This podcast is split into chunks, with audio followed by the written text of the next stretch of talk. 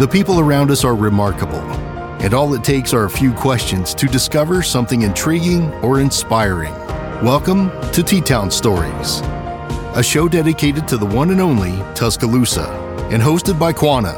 You can call him Q. He'll be queuing up questions to locals with diverse experiences and backgrounds. This is our town and our stories. This is T Town Stories.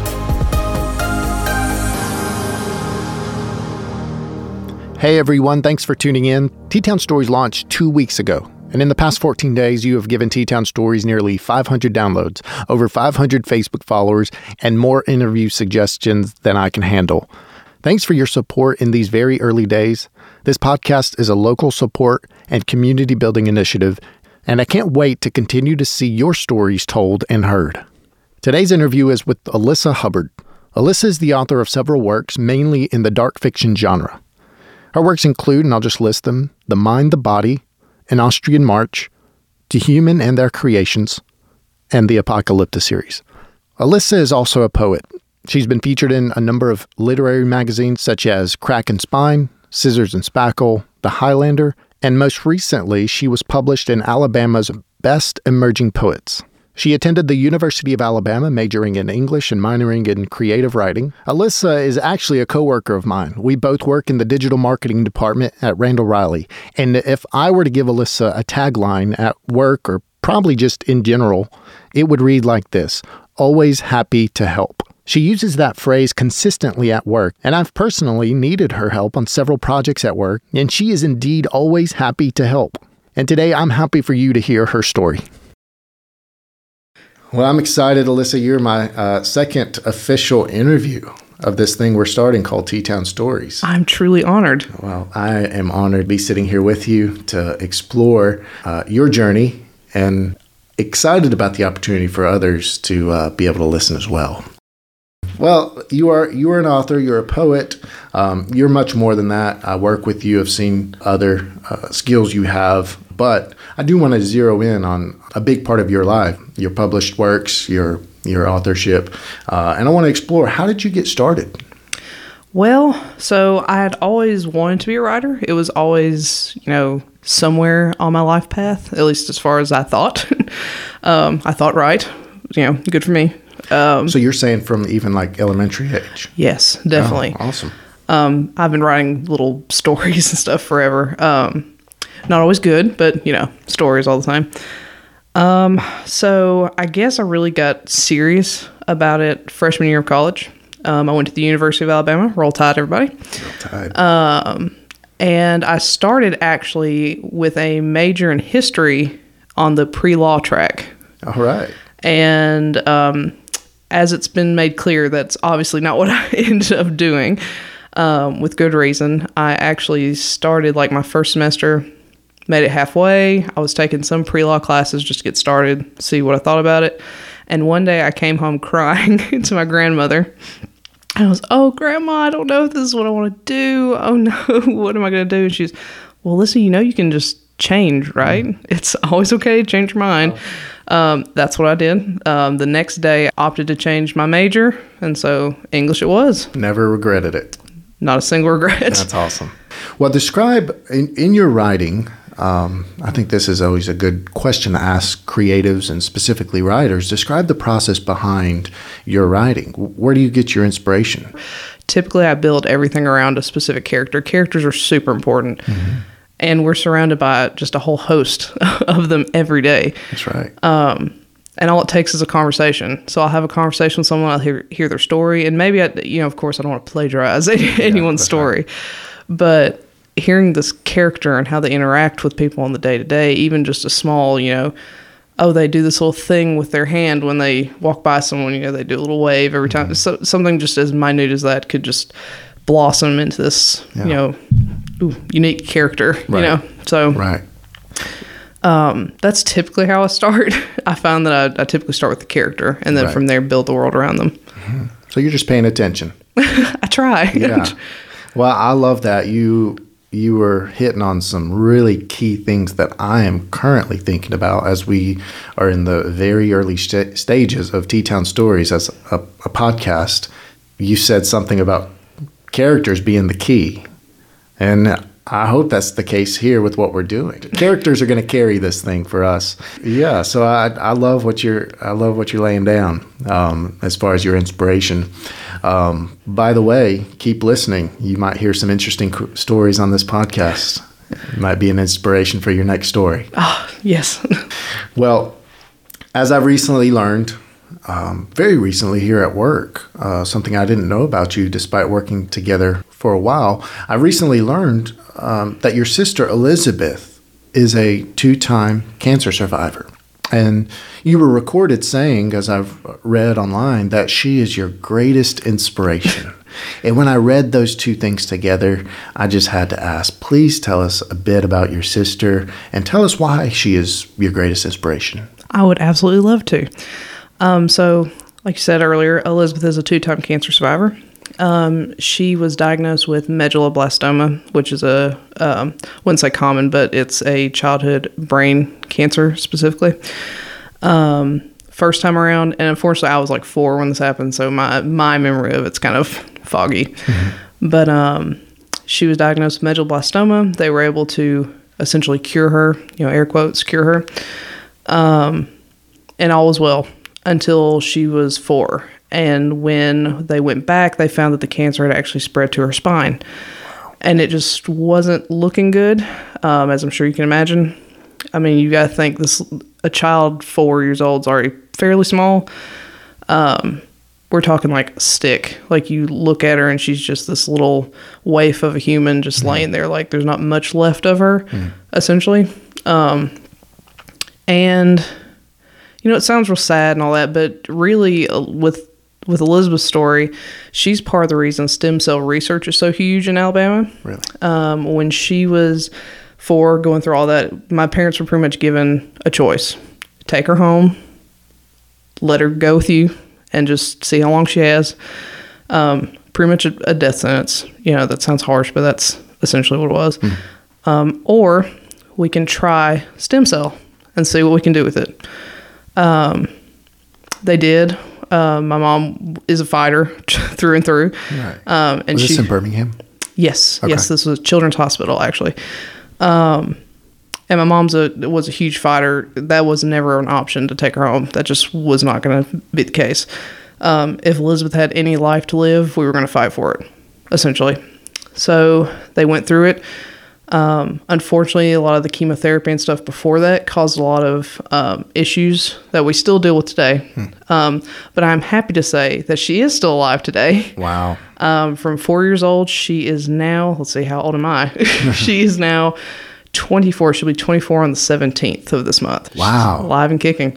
What a lot to go through in your first, you know, well, your whole life, but especially your first four years. Oh, I know. Haven't even really lived a life yet. That's right. and there's a lot of strength in that and just and you'd think a person who, who's gone through that might be a little weaker um, maybe both in body and personality but her personality oh my gosh she's a spitfire That's awesome. don't you dare ask for her opinion because she's going to give it to you Okay. so if you have hurt feelings that's oh well she's going to let you know That's great. Um, there's been many a time i've gone to see her and she gives me a hug and gosh listen you've gotten so fat No way. yes, she does not hold back. Um, and there's, I think, while yes, she probably just doesn't have a filter. Sure, Right. Um, I think a lot of that has to do with the fact that she just di- doesn't. We don't know how long she has. Right. I mean, she has a lot of unique health issues due to all this. so she just owns it. Yeah, she she doesn't have time. So just spend what you got. As soon as you have the second, go ahead and say what you got to say. And there's something really inspirational about that, you know. Yeah, absolutely. I think anytime you see someone like that, it's certainly got to be an inspiration. Well, most of your publications are in the dark fiction genre. Uh, did you start out in that genre? Have you evolved? Um, if so, what factors encouraged that evolution? I definitely started in the dark fiction just because, uh, not to get all edgy and stuff, but I've always been a little dark, you know. Even as like a elementary school, or is that something that college? Yeah. Okay. yeah, um, I'm real big into anime. Okay. which um, might be a little nerdy, of course. Um, if you haven't figured that out already, I am a little nerdy. Um, but I'm real big into anime and stuff, and a lot of the anime that came over to the U.S. early on. Um, I was probably like five or six when I first started watching. Like, there are these titles called like Dot Hack Sign and um, Neon Genesis Evangelion. And even if you've never seen them before, they're pretty iconic. So you've probably seen the characters shared around. Um, but regardless, they were super dark. And maybe I wasn't supposed to watch those back then. So maybe influenced you early on. Yes, definitely. I got you. Um, I still do tend to lean towards the dark, but I've gotten a little closer to the light side over time, you know? Got to get my karma balanced out, you know? what is it, though, about the dark fiction that really enthralls you? Um, and it's not just you. This is a huge genre in the world. yeah, you know? no doubt, no doubt. What is it about that genre that appeals to people? Well, I think we all start out like in school and stuff where we're presented with you can do anything, you know, anything is possible. And sure, there is some truth in that. I mean, if you if you have the mindset, if you have the means, you can achieve anything, you know, your heart desires essentially. Um, of course, hard work goes into that and all all kinds of stuff, but we're presented this really idealistic you know outlook on life and how life is going to be and in reality it's not always that good there aren't always good people around you, not always good characters, so to speak. Um, and I think we like to expose ourselves to that, the realities, and and maybe that the dark the dark fiction may not depict reality. You know, it could be a ghost or something, you know, something like that. But there are people out there that you know scare us. There, there are things out there that are scary and mm-hmm. we're we're frightened of them things that we don't know about. A lot of our fears come from the not knowing. So maybe we're trying to learn about those things through dark fiction. We're trying to mm-hmm. experience them before we have to in reality or something like that. That's the interesting thing about this genre. You know, in your when you're watching this genre, mm. it's usually you're screaming with people. Right. Or you're going through a haunted house and it's always with there's something about that. It's interesting when you read it though. You're right. You just made me realize that you're typically going to be alone. There's a level of commitment there that is really unique. Um, it's interesting. yeah it's a lot of fun if you ever need a recommendation i got you Okay. it's interesting.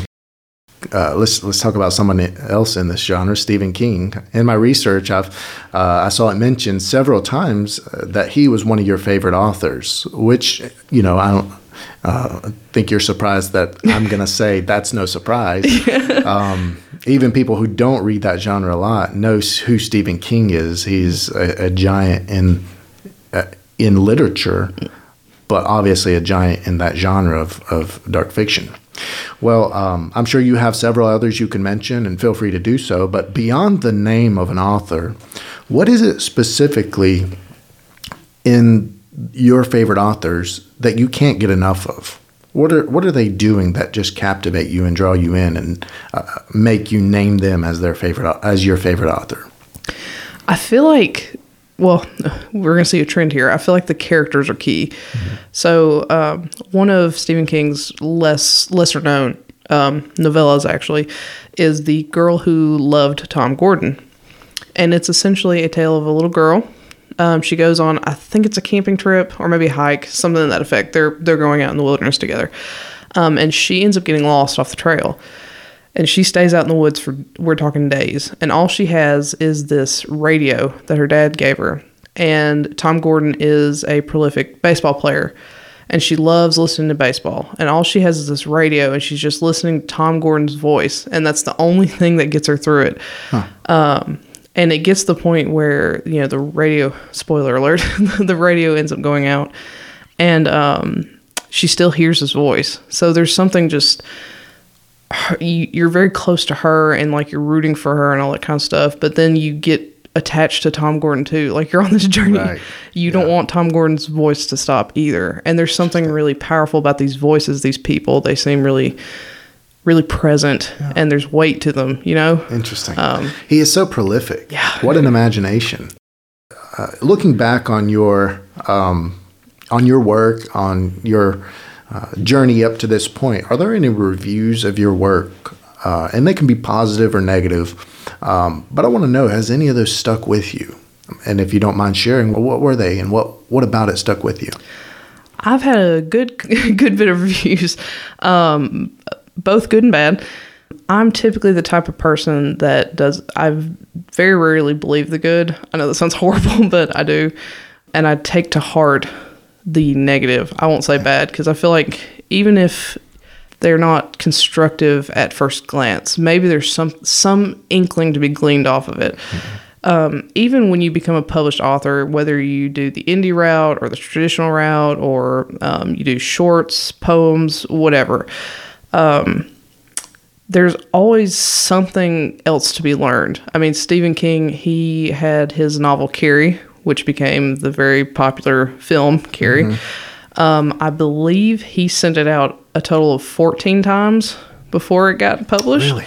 Yes. Wow. So even the most prolific of authors um, has something to learn. And one of my favorite reviews I've ever gotten, um, someone read an Austrian March. Um, and they left a review calling it boring. and I, of course, laughed. yeah. But it's the fact that they called it boring just kind of told me, you know, how many different views there are in the world right. and how many perspectives there are. You know, I could write something that I think is just, you know, heart wrenching and emotional and very um, internalized and just, you know, painful. And I, I imagine readers when they read it are, you know, oh, just sobbing over the pages. Um, I'm very humble, as you can tell. um, but then to get some a review that's like yeah this is boring. I could barely finish it mm. that type thing. But i find that you know you start out your biggest critic you know. Mm-hmm. you're very hard on yourself. I definitely am. I mean i'm just gonna be real i'm very hard on myself. Yes, um, once you start putting your work out there for others to judge and be negative towards you you find your inner voice to be softer i think. Mm. because you realize well you know okay, so they are legitimizing my, you know, negative feelings. They're saying, "Oh yeah, it is boring," you know, all these fears I had. But you can you can grow from it then and right. and once you admit to yourself that maybe your faults, you know, you have faults, everyone has faults. Right. Um they can't hurt you anymore. That's right. Though. And one of the things you can look at is you know who doesn't get any negative critiques is people who don't do anything. Exactly. Who don't put themselves out there. Mm-hmm. And so you can look at their negative critique and just be proud that you put it out there. You put yourself out there. You did the work it took to to go public. I appreciate you sharing that the the review. Is there any positive that you would any positive comments or reviews that you just that stuck with you that um, almost served as a as a enticement to move forward and hear more things like that? Oh, definitely. Um, I was really really proud. There was this. Um, I was on Tumblr for a long time. Tumblr was like my place. I loved hanging out on Tumblr. Um, and someone had actually reviewed my um, book on Tumblr. It was the Apocalyptia series, first one.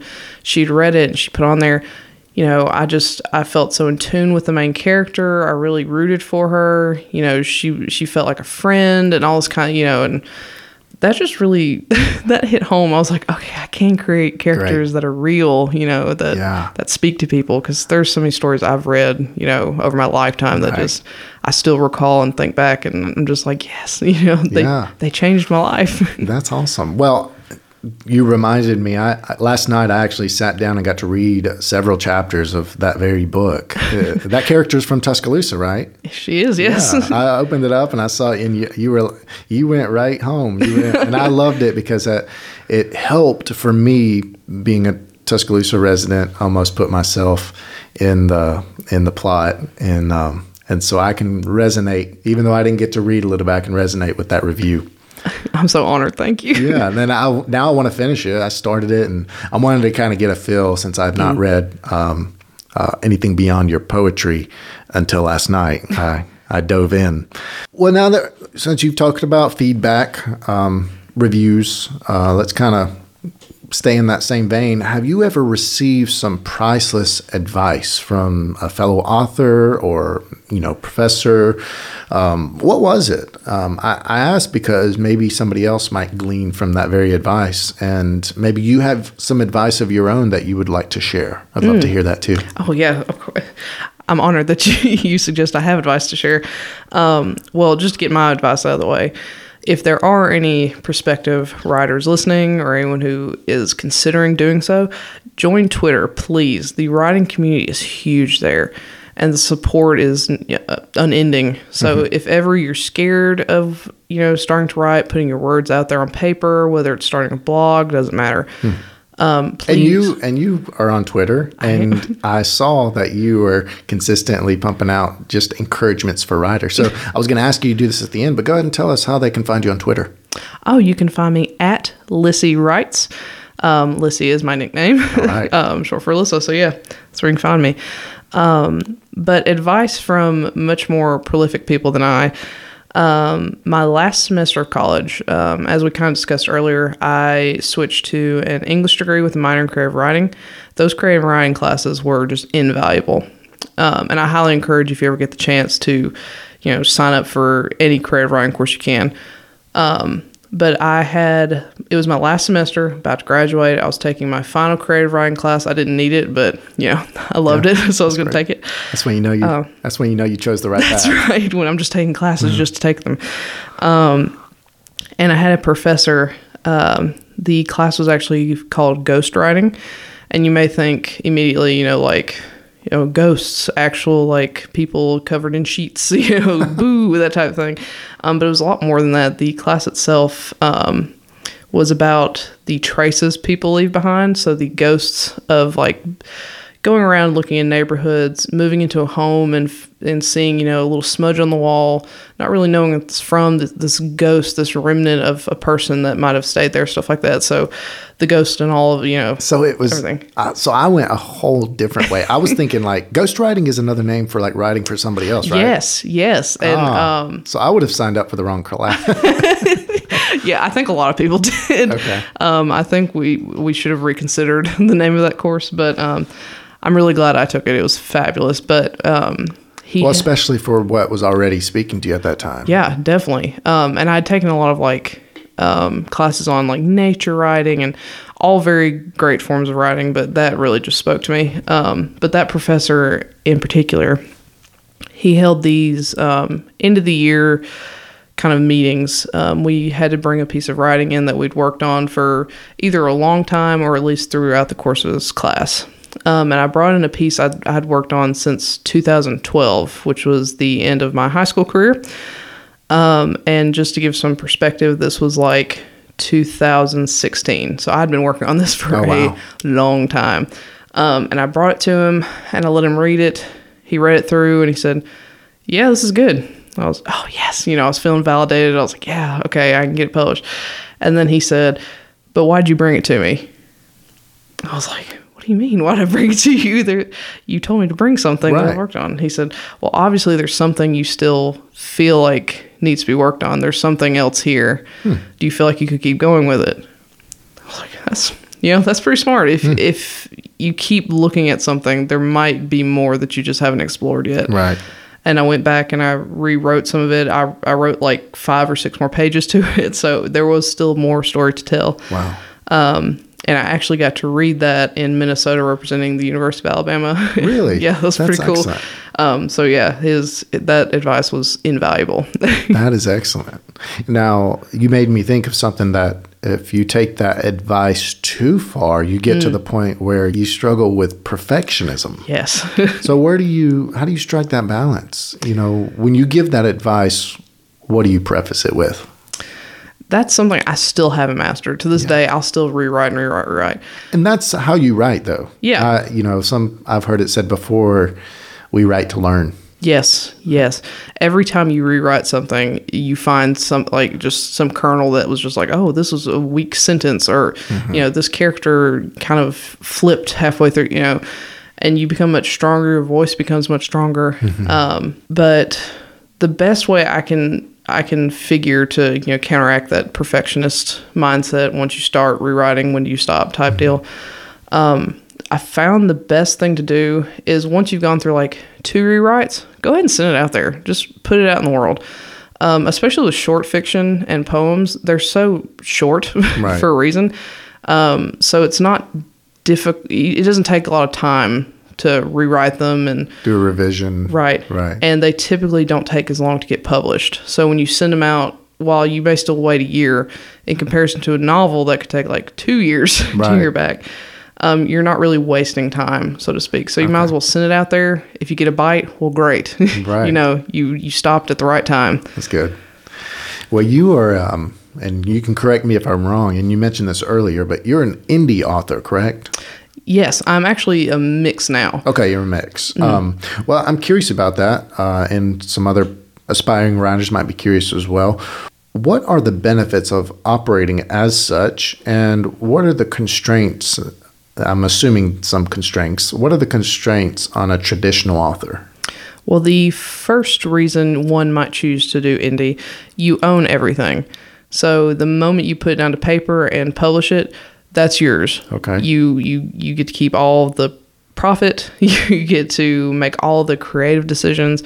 And as someone who is super creative, that was super liberating to Right. to be able to control what it looks like. You know, I got to you know imagine what the covers would look like and actually put that forth and Right. all that kind of stuff. You you completely control the creative process. The only problem is you don't have that editing voice above your head, Right. You know, telling you, "Uh, no, I don't think that'll that'll sell. Uh, you probably shouldn't do that," that type thing. Um, and you also don't have the backing of you know these these prolific publications that people trust. Right. So you don't have Penguin behind you saying, "Yeah, this is a great novel. You should buy it." Right. Um, so establishing yourself and making people, um, letting people know that when they spend money on your work, you're getting something worthwhile. You're getting quality. Um, and that's with any product. I mean, if you're just starting out and you're selling stuff on your product on eBay, you know, people are kind of going to look at it and go, well, maybe not. Um, but if you're selling it in like we have a store here called Academy Sports Outdoors. I used to actually work there, um, so I always reference that in these cases. But um, when you sell something in Academy Sports and Outdoors, it comes with the Academy Sports and Outdoors name Right. to it, so you, you already have a backing Right. behind you. Um, so you uh, kind of have to fight against either having a a backing, people behind you pushing for you, mm-hmm. or going out on your own, having full creative freedom, and just throwing it out there and hope it sticks. That's right. Yeah. Well, that's exciting that you're now kind of a both uh, a both and. Um, well, one of the favorite things I get to do in preparing for an interview is stalk people online. well, I read a tweet of yours from October of last year, and it read like this: it "says I'm not diagnosed, but I do suffer from imposter syndrome." Every day, I wait for someone to call me out and say, You're not a good writer. You're barely even a writer. It's hard to continue, but I must keep writing. And I love that tweet. I appreciate the candor, the courage in this note. I believe creatives and a variety of uh, passion pursuers can feel such fears. And so, for you, what is the best remedy to maintain your composure, if you will? Man, own it. Gosh. Own it. Um, like it. one of my favorite things to do, I have a very self deprecating sense of humor. I like to call myself out. Um, and, and that comes from a lot of, you know, insecurities and a lot of bullying. Everyone has experienced bullying. That's just par for the course when growing up. Um, but if you call yourself out on it, if you find humor in it, no one can hurt you. okay. Um, if you admit to the world, look, yeah, I, I suffer from imposter syndrome. I'm scared that people are going to tell me I'm a bad writer. Then when someone says, oh, well, you're a bad writer, well, okay. yeah. But I'm a writer. Yeah, but I am. I may be bad, but at least I am. But you're not a bad writer, by the way. I'm so honored. And, Thank uh, you. Yeah, and so I, I, I really, I, I pointed this out, and I read that tweet because creatives struggle with this. They struggle with feeling like they are not qualified, they are not in that category. It's other people who are, um, but it's creatives that move forward that end up being the things that we aspire to be, um, whether they're writers or um, you know, whatever they are, musicians, so on and so forth. And so, um, imposter syndrome is such an interesting thing. Yeah, no doubt. And and I think a lot of it stems from the fact that when you choose a creative field, you're heavily relying on someone else telling you, "Yeah, this is good." Right. Your entire like anything you ever do in a creative field, you're always waiting on someone to say, "Yeah, this is good," as as if they're the you know gatekeepers to right. Right. you know validation. Um, and there's some truth in that. You know, you're always going to have people that tell you no, that's not good. You you can't be. I can't tell you the amount of rejection letters I get on a day to day. Um, but those are all like stepping stones. You know, every time you get a rejection, that's just proof that Right. you're putting yourself out there, and That's it- exactly it's right. yeah, it's not something to be you know ashamed of. That's right. You can look back at anybody, and not even just in the creative realm. You can look back on in in history on anybody who did anything. Yeah. They didn't do it all perfect. Yes, literally every human. That's the that's the human condition. Mm-hmm. That it's gonna be broken, whatever we do. Uh, Alyssa, tell us how listeners can keep up with you. Oh, yes. You can find me on Twitter again at Lissy Writes. Um, you can find me at my blog, www.lissywrites.com. And every once in a while, I'll post on Instagram. So if you want to look at my beautiful face, you can find me at Lissy Writes there as well. Awesome. Well, I really appreciate you sitting down with me, being the very you're second in line uh, of something that we're starting here, and that I can't tell you how much I appreciate you just uh, taking the time to sit with me to allow me to have an outlet for my creative aspiration. It's been an honor, truly. All right, listeners, we'll see you next time on T Town Stories.